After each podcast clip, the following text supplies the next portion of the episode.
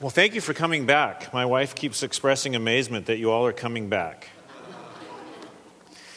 And I, I want to say right up front, we've raised three daughters, and I'm, but I'm still going to say I'm not an expert on, on, uh, on parenting girls, even. Girls are a mystery. And it's a wonderful mystery. The great thing I do love about girls, my girls, is that they talk a lot. And uh, it's just a window into their hearts. So um, thank you for coming back, and, and we're going to um, power through the what the Bible says about raising girls, and it's going to sound a lot like, in terms of format, what we did with the boys. I want to um, kind of look at the cultural headwinds that you're parenting into, um, and then I want to look at from Scripture what the role of a woman is, and and hopefully encourage you with the simplicity of that. And when I say simplicity, I mean the concept is simple. I fully understand that getting little girls to be God, biblical women is a lot of work. And then we're going to go through the disciplines. Um, some, and there are eight disciplines, by the way, for, for girls. Um, that's why I kept saying eight. Um, I am losing my mind. And, and I always say that there's eight disciplines for girls because girls are a lot smarter than boys and they can handle eight. Us guys, you know, we need it a little simpler, smaller, and, and so that's where we're going. Um, for boys, leader, provider, protector, disciplines work, money, purpose, convictions, humility, and a one woman man. Girls, we're going to look at biblical roles, and they are this she's a lover of her husband, she's a lover of her children, and she's a worker at home. Those are the unique roles of a woman. And just by saying that, in certain circumstances, I could probably go down the street here to um, the university, stand on the corner, and say that and get egged. And we're moving quickly in our culture to a place where I would be removed from the public square for saying that. That's the cultural headwinds that you're heading into. So, just a reminder we're focusing on daughters, we're focusing on raising um, biblical women. We're not um, talking about how to raise Christian daughters. And um, I know I don't have to repeat that too much because you just heard that last night. It's how to prepare them to live according to God's purpose for them because the Bible is clear that if you live according to God's purposes, there is blessing on, on this earth, there's satisfaction. And this is, again, the focus is on God's purpose, not your purpose. It's not living vicariously through your daughters so that they accomplish what you never were able to accomplish, but that they accomplish what the Lord has for them to accomplish. Understanding the goal is, and I want to repeat this the, the desired end result in raising your daughters greatly simplifies, I believe, and clarifies, I believe, because I've lived it, the day to day parenting issues that come up, particularly when you hit the teen years. The Bible clearly lays out the role and function and character of a mature, biblical, and even godly woman. And good parenting doesn't just happen. Good parenting takes into account and guys, this is really important for you to lead your family, to keep those goals out in front of your family, and to parent towards those goals. And that's what we want to talk about. Ladies, a couple questions for you that you have to walk out of here and, and consider. Are you an example of everything we're about to talk about for your daughters? Are you an example to your sons? Do your sons see and live with a biblical and even godly woman? Do your daughters understand that they want to marry a godly man someday? And do they know what that looks like? And do your sons know what it is to live with a godly woman? You get to teach them that. Ladies, do your children know that you value your husband and honor his God given role? Men, do your children know that you honor and appreciate your wife? And I promise you, you're going to walk out of here, men. Little secret, ladies, check out here for a sec. You're going to walk out of here with eight things that you can go home and you can implement this by 2 o'clock today.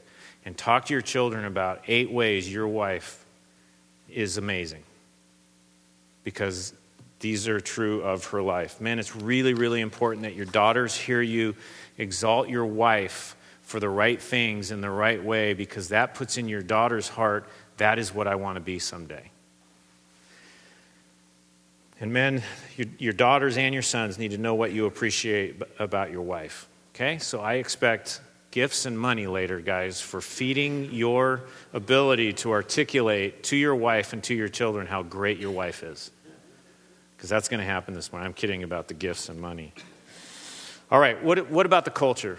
The, the headwinds. I've already mentioned a little bit. If you look at um, um, um, data that's out there, statistical data, surveys, and, and that kind of thing, you know that college enrollment, most colleges and universities now are majority girls. It's amazing.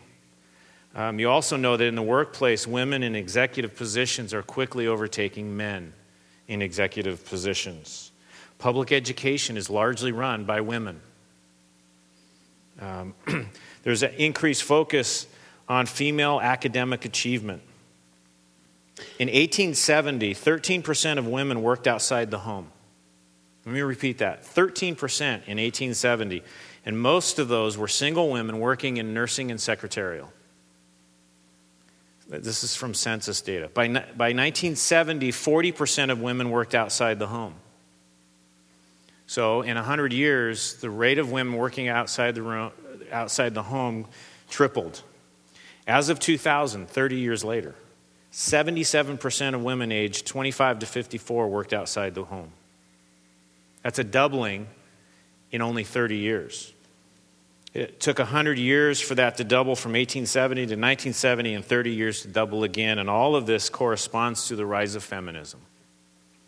And in 1971, the Declaration of Feminism had said this, and I hope this shocks you. The end of the institution of marriage is necessary for the liberation of women. Therefore, it is important for us to encourage women to leave their husbands and not live individually with men. Now, in 1971, that was considered aberrant thinking. It really was. It was crazy talk. Um, I would say it's fair to say that that's generally accepted today in a lot of quarters. Your children, your daughters will be told that just by the popular culture of TV shows and movies. That is the message they're going to receive. And I believe that concept will be completely embraced in the future, and some of that is due to the sorry state, state of manhood um, in this country, and I understand that. But it's also the rise of the media portrayal of skewed male female roles. This country has the highest divorce rate of any country in the free world. And only 50% of children grow, grow up in a nuclear family. And what comes with that, and we see this, this, we can see what our future is by going across the pond and looking at Europe. There's a massive decrease in fertility rates. When you take marriage out of the equation and you skew male and female roles and you teach girls to live outside the design of how God designed women, um, one of the consequences is a decrease in fertility rates. And you look at Europe to see that future. Europe adopted the feminist view of women decades before we did. And what you see in Europe is a declining birth rate to the point where economists believe that the indigenous European will have largely disappeared by the year 2040. And if you've been to Europe, you've seen this. The flip side is the immigrant European Muslim population is growing at such a fast pace that Europe will be largely Muslim in our lifetime. And they will not need to drive an airplane into buildings. It is possible that God is removing an entire race of people from the face of the earth as a consequence of their rejection of His truth, of His design for men and women. Books are being written on this topic. One that um, is a really interesting read It's called America Alone by Mark Steyn, a thoroughly secular man who is, who is um, describing the consequences of the abandonment of biblical roles of men and women. So, the overwhelming cultural influence on you and your children is contrary to the biblical design. If your kids are in public school, my kids all went through public school. I finally said it public school. Um, and, and they're in universities, graduated, or one is still in college. They are being bombarded constantly, even in a Christian college, and I put quotes, it's not master's college or anything, any college that's overtly Christian, but a college that represents itself as a Christian college, the, the regular message in that university is women's role is different than how the Bible teaches it. Okay? So it's against this stream and flood that your daughter is called to resist. And if your daughter's going to resist this flood, then she's going to have to know and understand, believe, and embrace what it says in Scripture. Scripture makes clear the high calling of a woman. And we're going to look at several passages to understand why God created women. And it's important to note that we will be look, what we will be looking at does not apply only to Christian women. I know I've said that. I want to keep saying that. God's design applies to his creation, all women. We'll look at the roles that God designed uniquely for the woman, then we're going to look at the disciplines to develop the ability to fulfill those roles, and then we'll go back through and look at the practical, some parenting implications of those disciplines. So, ladies, why are you here on earth? Do you know the answer to that question? Well, let's look at it from Scripture. And I'm going to actually ask you to turn. There's three passages we're going to look at um, that are really important. And if you follow with me and turn to them, that's fine. If not, write these down because you're going, you're going to want to go back and look at these later. 1 Timothy 2, 9 to 15, Titus 2, verses 3 through 5, and then we're going to look at Genesis 2 and 3. But let me read 1 Timothy 2, 9 to 15. And I'm going to read these passages, and then you're going to hear me reference back to these passages the rest of our time. Likewise, I want women to adorn themselves with proper clothing, modestly and discreetly, not with braided hair and gold or pearls or costly garments, but rather by means of good works, as is proper for women making a claim to godliness. A woman must quietly receive instruction with entire submissiveness. But I do not allow a woman to teach or exercise authority over a man, but to remain quiet. For it was Adam who was first created, and then Eve. And it was not Adam who was deceived, but the woman being deceived fell into transgression. But women will be preserved through the bearing of children if they continue in faith and love and sanctity with self restraint. Titus 2, a couple pages over, verses 3 through 5. Older women likewise are to be reverent in their behavior, not malicious gossips, nor enslaved to much wine teaching what is good, so that they may encourage the young women to love their husbands, to love their children, to be sensible, pure, workers at home, kind, being subject to their own husbands, so that the word of God will not be dishonored.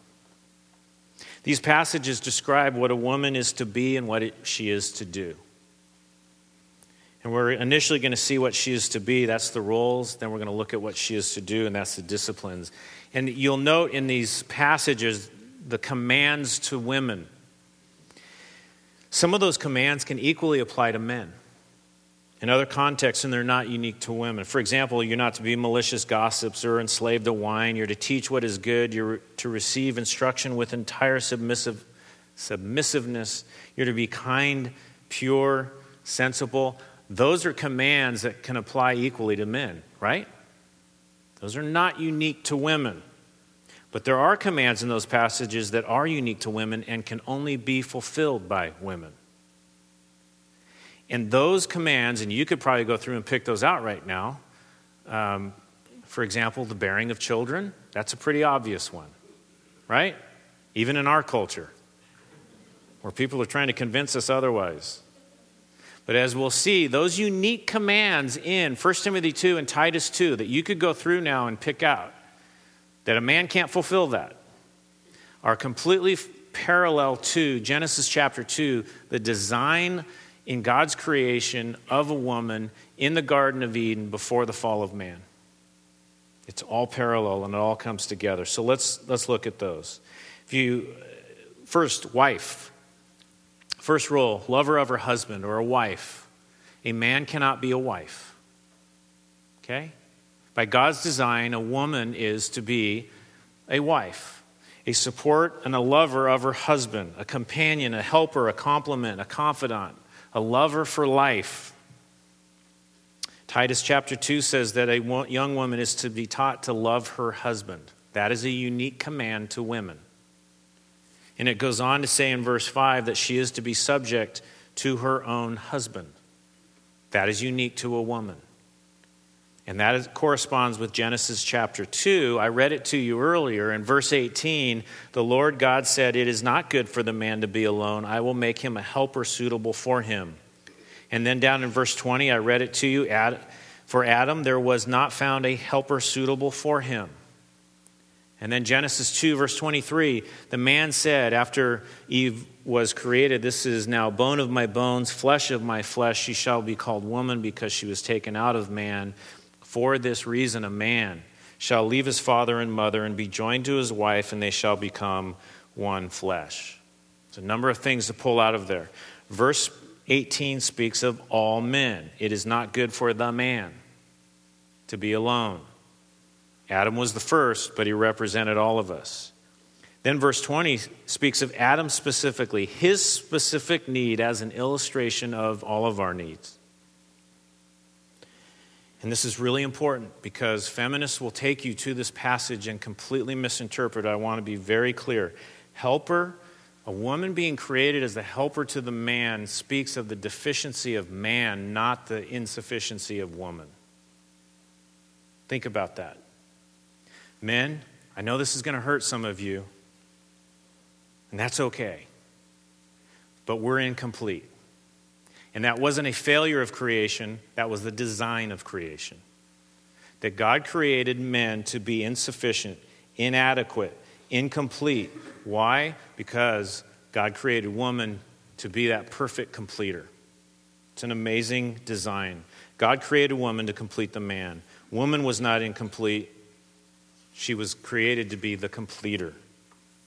And then it says, For this reason, a man shall leave his father and mother.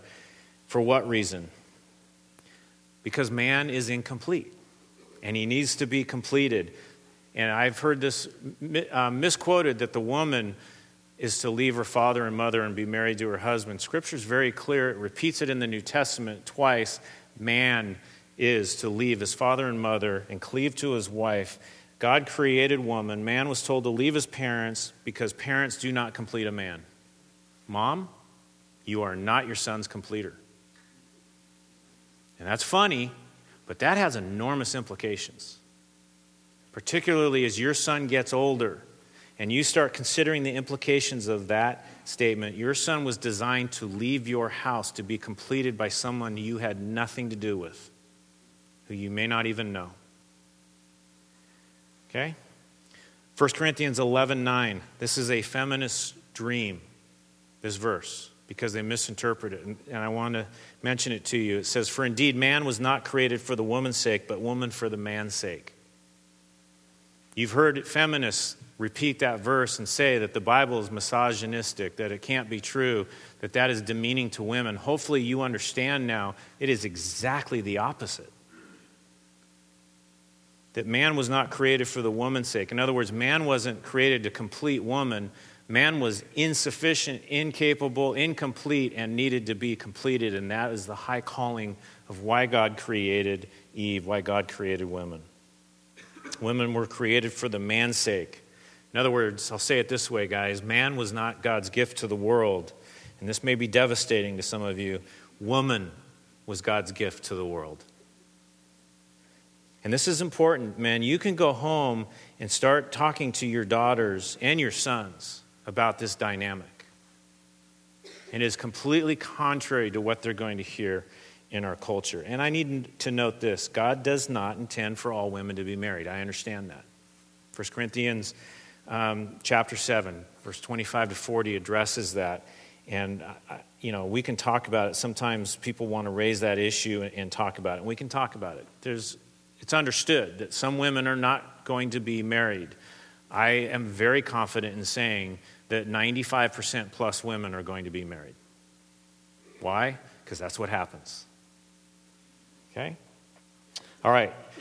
Post fall, Genesis 3, I read it to you, verse 16, the curse on women. Um, your desire will be for your husband and he will rule over you. In essence, the curse happened because of sin and it defined the role um, and um, in that, um, that role of being a wife is the concept of submitting to, the, to your husband. And I just want to make this point before we move on. Submission to the leadership of your husband was not the curse.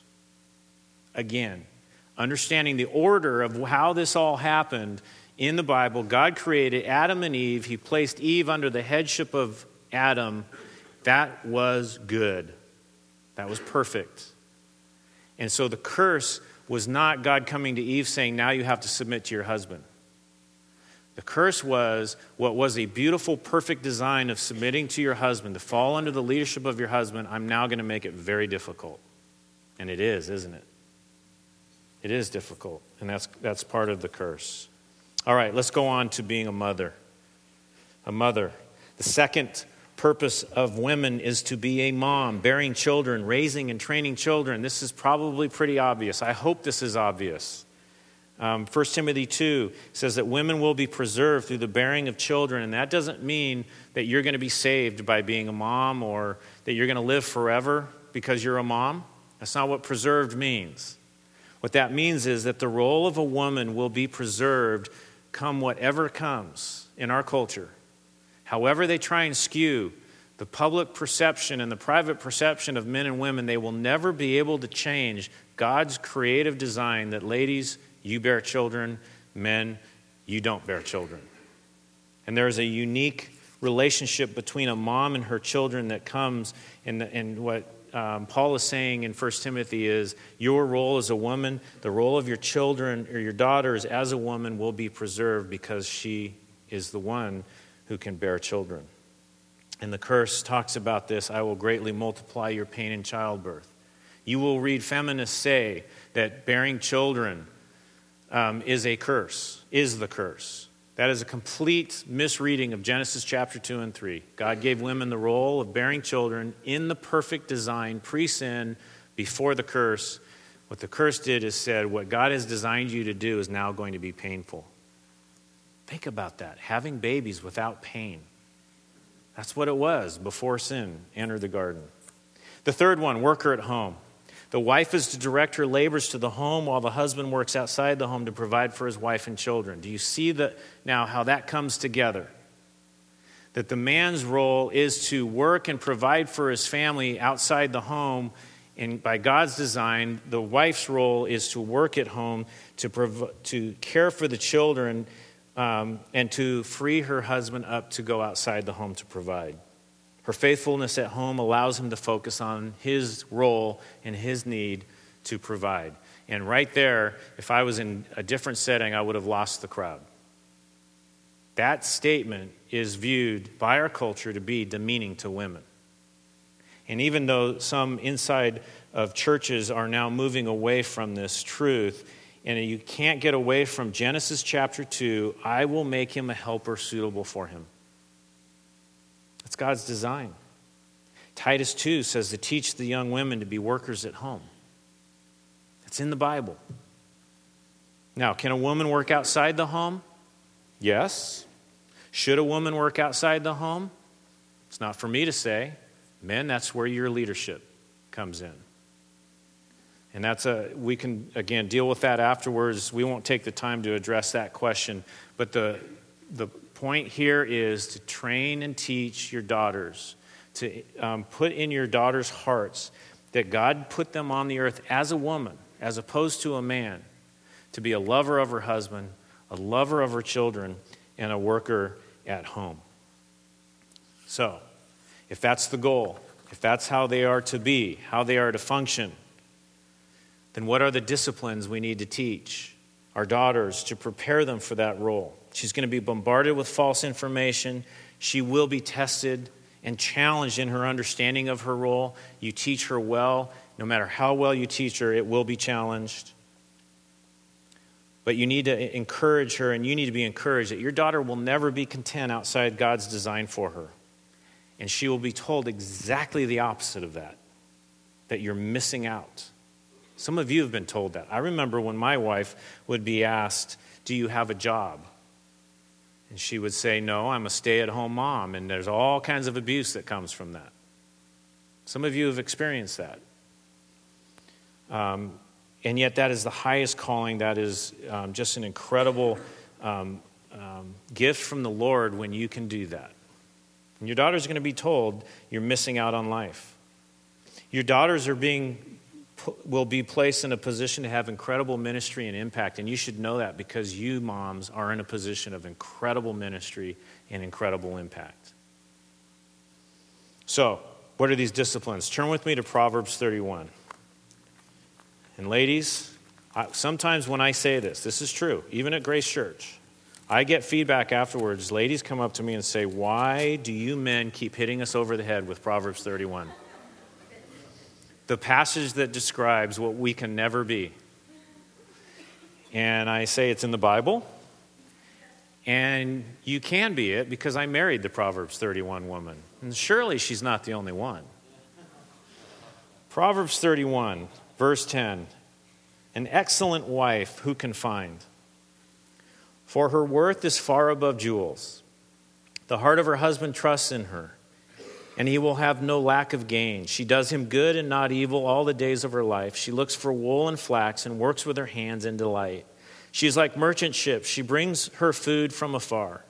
She rises also while it is still night and gives food to her household and portions to her maidens. She considers a field and buys it. From her earnings, she plants a vineyard. She girds herself with strength and makes her arms strong. She senses that her, her gain is good. Her lamp does not go out at night. She stretches out her hands to the distaff, and her hands grasp the spindle. She extends her hand to the poor and she stretches out her hands to the needy.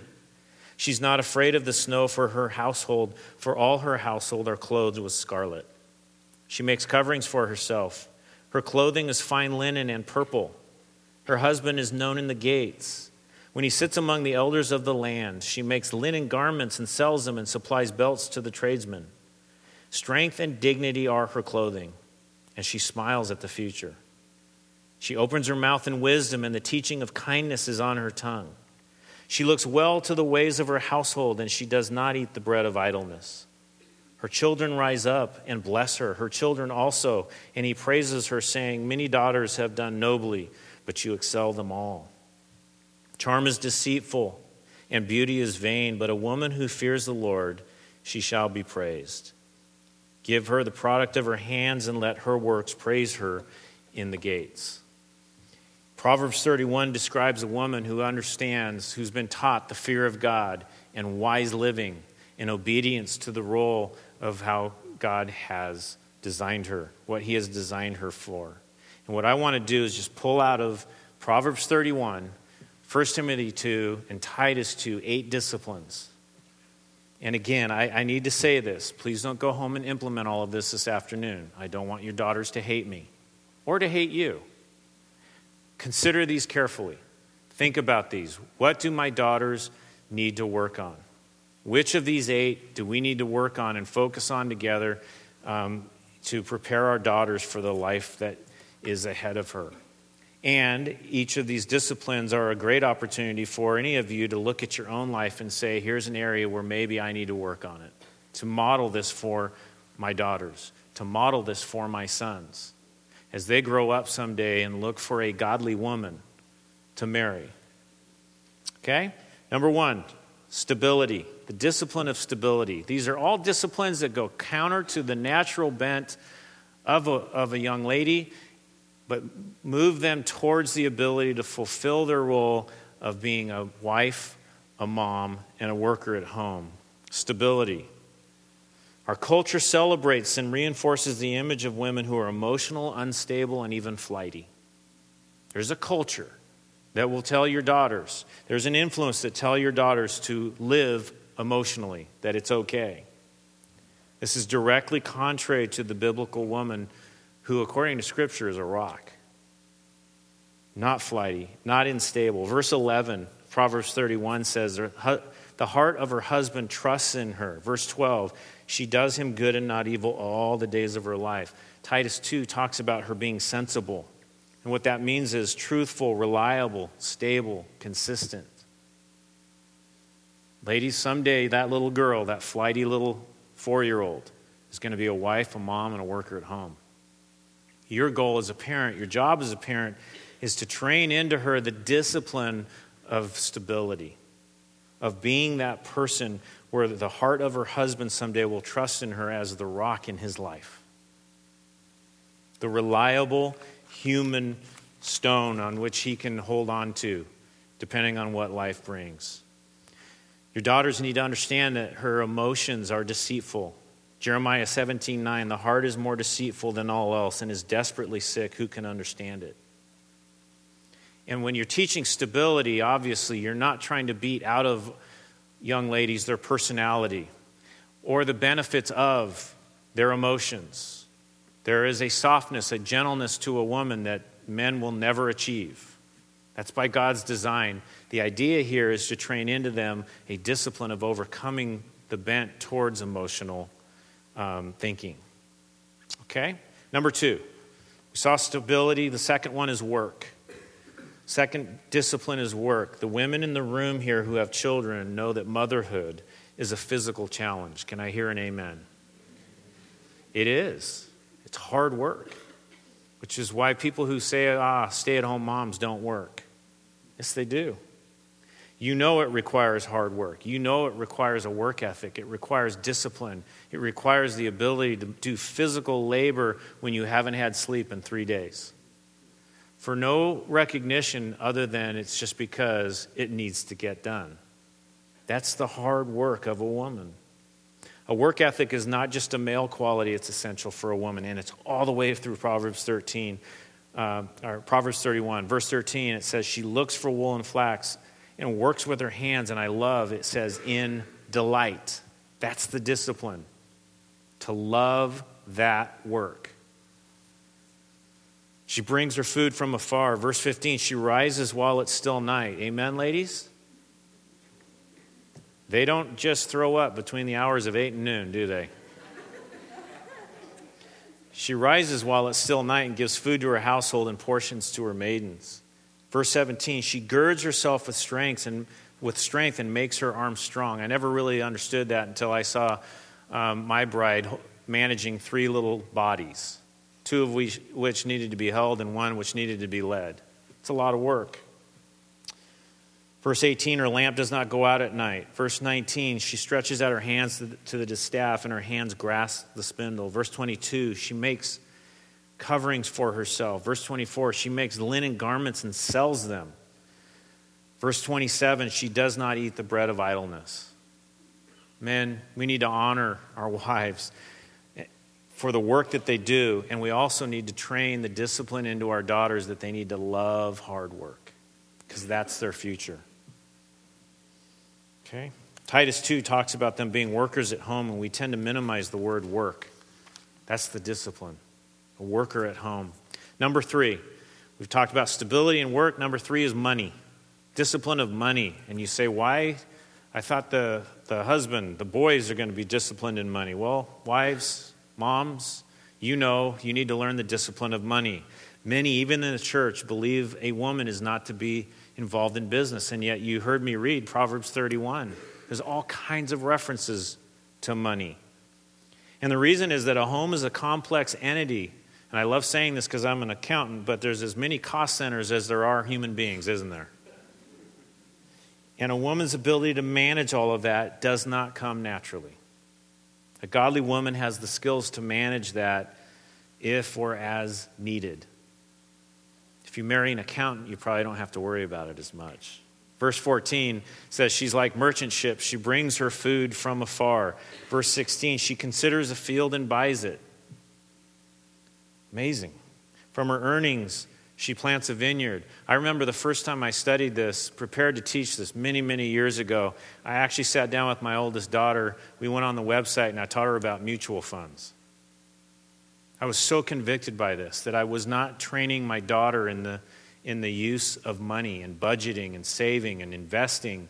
And today she's managing a home. She married a guy who's in the military and she has to manage the money. I'm so grateful for the Lord's conviction at the right time with the time enough to react to teach this discipline. Verse 24 of Proverbs 31 She makes linen garments and sells them and supplies belts to the tradesmen. This is a wise woman with good business sense. She takes the long term view on money. She understands leveraging assets, another phrase that accountants love to say. In other words, letting assets grow and then making them, selling them and investing them. She understands profit. She's not known as a spender. She uses profit to earn more profit, not to live a higher lifestyle. That's the discipline of money. Number four, kindness. Why would kindness be a discipline? I thought women, girls were nice and kind and sweet, sugar and spice. I learned something parenting three daughters and growing up with three sisters. Girls can be mean, can't they? And if you haven't experienced this, you will. Boys can be mean and they slug each other and their best friends five minutes later. Girls never forget. And I've learned, they just never forget. In groups, especially, girls can be mean. And yet, a mom and a wife is soft hearted, patient, and kind. And that's the discipline. Titus 2, or, or, I'm sorry, Proverbs 31, verse 20. She extends her hands to the poor, she stretches out her hands to the needy. Verse 26, she opens her mouth in wisdom, and the teaching of kindness is on her tongue. That's a discipline. That doesn't come easily, that doesn't come naturally. Titus 2 5 says to teach the young women to be kind. And the fact that you have to teach them that should be an indication and a reminder that we're supposed to teach them that. That's not going to come naturally, it's not just going to happen. Number five, we've seen stability, work, money, kindness. Number five, contentment. Contentment. Proverbs 31 21, she's not afraid of the snow for her household, for all her household are clothed with scarlet. Verse 25, strength and dignity are her clothing, and she smiles at the future. I love that phrase. A godly woman, a biblical woman, smiles at the future. She's content. She's confident but not arrogant. She's patient, mature, wise, fearless for herself and for her family. And that fearlessness, that contentment comes from preparation, from hard work, not from arrogance. She takes a long term view and she has self control. And all of this comes together. I get that. You know, it's pretty hard to draw lines between stability, work, money, kindness, and contentment. But all of these are targets, all of these are disciplines. Number six, here's the hard one. Here's the big one. Number six is submission. The discipline of submission. We raised three girls, as you know, and I talked to them many, many, many times about the greatest gift you will ever give a man. I never said it this way. You're adults, so I'll say it this way. Is not your body, it's your submission. It's for the rest of your life, falling under the headship of that man and submitting to his leadership for the rest of your life, whether it's good, bad, indifferent, sometimes, always, whatever it is. This is the most incredible gift you will give a man someday. So let's learn what it is. And submission you should know because it was part of the curse. The curse, Genesis 3, God designed into women because of sin that women will not naturally submit to their husbands. I'm not being critical of you ladies, it's the truth of Scripture. A woman finds her greatest contentment in the roles that God designed, and this one skill and discipline fights against everything in nature. And I mean that in its most basic, clear form because it's in Genesis chapter 2 and 3. You're, re- you're training your daughter the discipline of reversing the curse, something that will never, she will never, ever be completely successful at. Right, ladies? Don't answer. I shouldn't have, I shouldn't have done that. Proverbs 31 11, in spite of that curse, in spite of the natural bent, the Proverbs 30, the woman described in Proverbs 31 says that the heart of her husband trusts in her and he will have no lack of gain. That comes from her submission to his leadership. Verse 12, she does him good and not evil all the days of her life. 1 Timothy 2:11 talks about submissiveness. Titus 2:5 teach them to be subject to their own husbands. Don't miss the fact that you are commanded to teach that, and don't miss the fact and the reality that you have to teach that because if you don't teach that, they will not naturally know to be subject to their own husbands. Her husband is the beneficiary of all her skill. Her life is devoted to the reward and benefit of others, her husband and her children. Proverbs 31 says he has no lack of gain, and it's because of her. And it says, all the days of her life, submission is for life. And one day, dads, she will transfer her submission from you to another man. And you need to recognize that, understand that, and parent towards that right now. And I'll tell you, one of the funnest days of my life was walking my daughter down the aisle, and I would never have told you that that was going to be the case. Part of it was because this man was standing at the front, and he made it easier. But that's an amazing thing. And it's, it, it's, a, uh, it's an incredible day. It was a fun day, but it is a very clear line that her submission to dad now transfers to submission to her husband, and it is for life. While she's in your house, men, teach her the discipline of submission, teach her to love submission.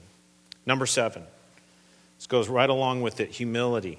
Humility. The reality of life is that a woman must be prepared to be humble. A woman who lives according to the roles God has designed is behind the scenes, unnoticed, and unsung. And on that one, ladies, you can say an amen if you want. When you're cleaning it up at 3 in the morning, you are unnoticed and unsung and behind the scenes, aren't you? And, and there's um, periods of parenting where your daughters, you won't see much of them because they're devoting so much to that home, to her role as a, as a um, helper to her husband and, and a lover of her children. This is a big transition for a young lady who's large and in charge, isn't it? Proverbs 28, or 31 28 says, Her children rise up and bless her, her husband also. And he praises her, saying, Many daughters have done nobly, but you excel them all. Verse 30 Charm is deceitful, beauty is vain, but a woman who fears the Lord, she shall be praised. Give her the product of her hands and let her works praise her in the gates. There's a couple of observations here. I just read you some verses. Her works praise her, her children praise her, her husband praises her. You never see in Proverbs 31 that she praises herself. That's humility. Her behavior and qualities draw attention, not her clothing or lack of it. You see comments, um, well, She's not looking for recognition or gratification. And by the way, men, that, this does not mean, this is not license that we should not recognize, praise, and honor our wife. We should. Men, there's instruction in Proverbs 31 that our lips should be praising her. And there is no critical place, men, for you to be praising your wife than in front of your children, sons and daughters. You will do more to teach and train your children into what really matters and what is really valuable by praising your wife. 1 Timothy 2 is parallel. It says, I want women to adorn themselves with proper clothing, modestly, discreetly, not with braided hair and gold or pearls or costly garments, but rather by means of good works, as is proper for women making a claim to godliness. In other words, she's known for her good works, she's known for her godliness, and she's noticed not because of what she says, but through her humility and her obedience and her wise living, she's obvious. Okay? So, stability, work, money, kindness, contentment, submission, humility. Number eight, modesty. Modesty, and you knew this was coming.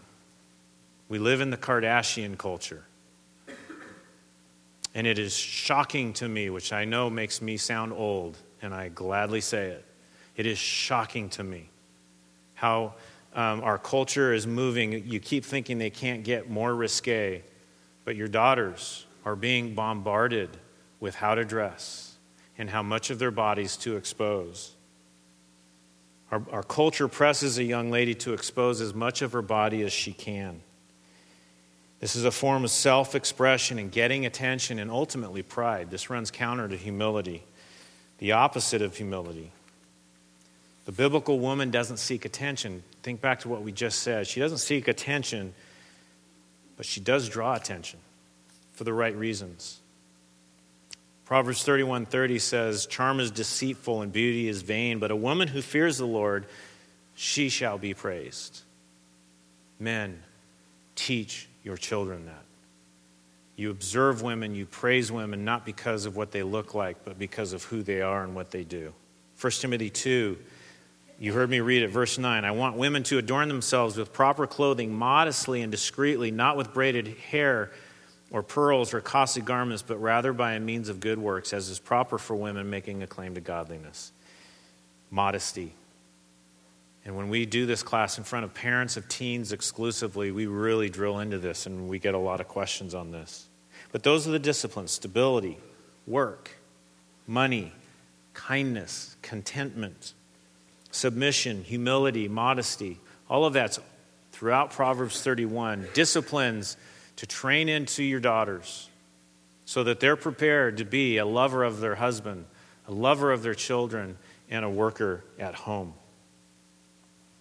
Parenting should be done with an eye towards preparing your daughter for those roles with those disciplines. And as I said uh, this morning, I could have come up with 16, I could have narrowed them down to four. Came up with eight. There's no magic to that. Um, just consider these and expand the list as you think you need to. None of these goals are achieved solely by some rite of passage or some event. A wedding and reception, for example, does not mystically qualify a young lady to be a godly wife and a mom. Labor doesn't qualify a woman to be a godly and a biblical mom. Qualifies her for a lot of things, but not that. For a young lady with these desires, it takes years of training and discipline to prepare her.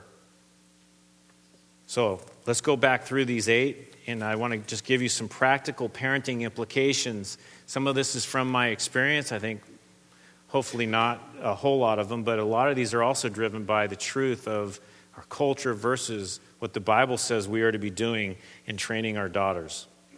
Stability. How do you train stability in your daughters? One, never accept a lying tongue. A lying tongue um, reflects an instability, a manipulation, a form of manipulation. You need to deal with it no matter how small the issue presents itself. A woman who, who is truthful, a woman who has control of her tongue, is a stable woman and self control. You know, it's a spiritual gift, but that also is something that should be trained in the context of stability. You train a stability in appetites, whether it's food, fun, money, whatever it is. How about work? I want to spend a little bit of time on work. Proverbs 31 talks about a woman rising early in the morning. It's a constant agenda of work and tasks when you're a mom, right, ladies? There's never a dull moment. And with five sons, my goodness, there is really never a dull moment. And by the way, this doesn't mean a, social, a constant social life. Some of you ladies wish you had the days of the old social life. Your world is wrapped up in your children. Your, your, your daughters need to be prepared to enter that world. How can your daughter learn if she's never in your home? Some of you that are parenting teens, um, this really applies to you. Time priorities should include regular responsibilities in your home. How can your daughter learn to love the home, to work in the home if she's never in your home in that context? Okay, so train your daughters up, expecting them to carry their load in the home, to work in the home, to understand that mom is a servant, as the Bible describes it. I'm not saying as, uh, you know, she wears the dress and carries the the plate around like this. She's a servant. God calls, calls the woman a servant in her home. She's not the maid. Mom's job is not to take care of all those functions. Your daughters and your sons should be trained in diligent hard work in the home. Mom, openly express your joy. I know sometimes you don't feel it, but the joy of fulfilling that God given role especially on days when it's obvious that it's a lot of hard work. And for those of you that do get to work in the home exclusively, you should be vocal in expressing your gratitude to the Lord in front of your children for that opportunity. That is a blessing. I'll say it again, dads. You've got to openly admire and exalt the work of your wife. I used to, Anne used to tell me all the time, date your daughters, date your daughters, date your daughters. I would take them out on dates, and I would always know part of the conversation would be, Let's talk about how great mom is. Never said that to them. That was the agenda in my mind. And articulate the work that your wife is doing, the things that your children take for granted. Articulate those things in the context of, you know, your, your mom doesn't have to do that. She chooses to do that because she's a godly woman. Let your words praise her. Number three, money. I think you should give your daughters the opportunity to earn money from their labor. Um, we can have a conversation about whether you give your kids money and call it allowance or whatever you call it for not working. That's, um, in some sense, a preference, but there is opportunity to make the connection between labor and pay. And then give her the opportunity to invest her money. Um, I know that's a crazy idea, and if you have a two year old, I'm not talking to you. It's down the road. You should definitely give her the opportunity to budget money. So much fun watching some summers. My wife would let my daughters um, plan out the, uh, the menu breakfast, lunch, and dinner for a week, and then they'd go shopping together, and the girls would pick what they're going to buy, and they would clip coupons before they got there, and they had a budget on how much to spend. Ton of fun. Great to watch. Great learning opportunity. Teach your daughters the opportunity um, or, or the importance and the discipline of handling money. Don't spoil your daughters. Your son in law will bless you someday. Don't disconnect the relationship between things and money. Four, kindness. I think you need to deal aggressively with two things in young ladies. One is jealousy, the other is pride. And let me define those for you. I may have gotten this from Rick. Rick has been so influential in me that, Rick, if I'm ripping off your stuff, I'm really sorry. I define jealousy, and maybe I think I did get this from Rick. Jealousy is her view of those with more than her. And pride deals with her view of those with less than her. And I will tell you from experience no matter how godly your daughters are, they view the world through the prism of who has more than I do and who has less than I do. And what you want to uh, deal with very carefully is her jealousy, the potential jealousy of those with more than her, and the pride, lack of kindness towards those who have less, who don't dress the right way, whatever, however that manifests itself. Fifth, contentment. Contentment, confidence comes from planning and implementation and preparation. Okay? Confidence comes from preparation and planning. That is the kind of confidence to train into your daughters. That's the contentment that it's talking about in Proverbs 31. Not contentment because of um, uh, circumstances, but contentment because she's done what God's called her to do and model and teach that kind of confidence, not arrogance. Submission. I, I don't think this is going to be rocket science, but I do think we should be requiring our daughters to respect their mother. And we should be requiring and expecting our daughters to respect their father and to respect their siblings, to respect their employer, to respect their teachers. Why? because those are all God given opportunities for a young lady to learn submission to authority, whether reasonable or not. Model it, model it, model it. Ladies, uh, well, and dads, you know, we went through the whole thing in public school watching parents interact with their teachers. And we used to go in at, at uh, back to school day or, or, no, parent meetings with the teacher, and we used to go in with the agenda that we're going to tell the teacher, we honor you, we're grateful for you, we view you as God's um, vessel in our child's life. You're going to see our kid longer than we are most days. And so whatever you say goes, and we're going to back you up 100%. And I can't tell you how many times teachers would start to tear up or get emotional when they heard that because they never hear that. What they hear is they call home and they say, um, hey, your, your, uh, your son just committed a uh, class three felony. And what they get from the parents is, don't mess with my child. Who are you? You don't know my child. And they don't realize that their kids are watching them not submit to authority. And they will tell their kids all day long submit to authority, um, obey, be humble. Um, and yet the kids are learning a very different lesson, lesson watching interaction with the teacher, interaction with the soccer coach, interaction with the baseball coach, whatever it might be. Model it, model it, model it. Okay, number seven, humility. Let her works speak for her, not her own mouth. We've got to be an example here, but I think you have to deal aggressively with a haughty, arrogant spirit in a young lady. Help her understand how it feels to do a thankless task because she has to. In other words, think carefully, men especially, get involved in this and consider what you praise your daughter for and how much you praise her. I'm not saying not to praise her, but don't build a pride, build a humility at the same time that you're, you're building her up. And then in modesty, in issues of dress from the, from the standpoint of drawing attention. If you're parenting teens, or you will be, men, this is particularly directed at you. You've got to start teaching and training before they get to this place of what kind of attention is important and what kind of attention they should be drawing. Because the issue of modesty really is wrapped up in the issue of pride and a lack of humility and a desire for attention. Um, not exclusively, but that probably covers about 90% of it. Why does she want to be noticed so much? And begin to train in the discipline of helping her answer that question and the question of what does she want to be known for, her works or her behavior. And left to her own, it will be, most of the times, her conclusion will be my looks. And you have to train her actively out of that thinking into she wants to be well known for her behavior. So, that's girls. Why did God create women? Not exclusively for this, but as, as unique from men to be a lover of their husbands, a lover of their children, and a worker at home, and a thousand more things. But when you boil it down, those are the three that make a woman unique.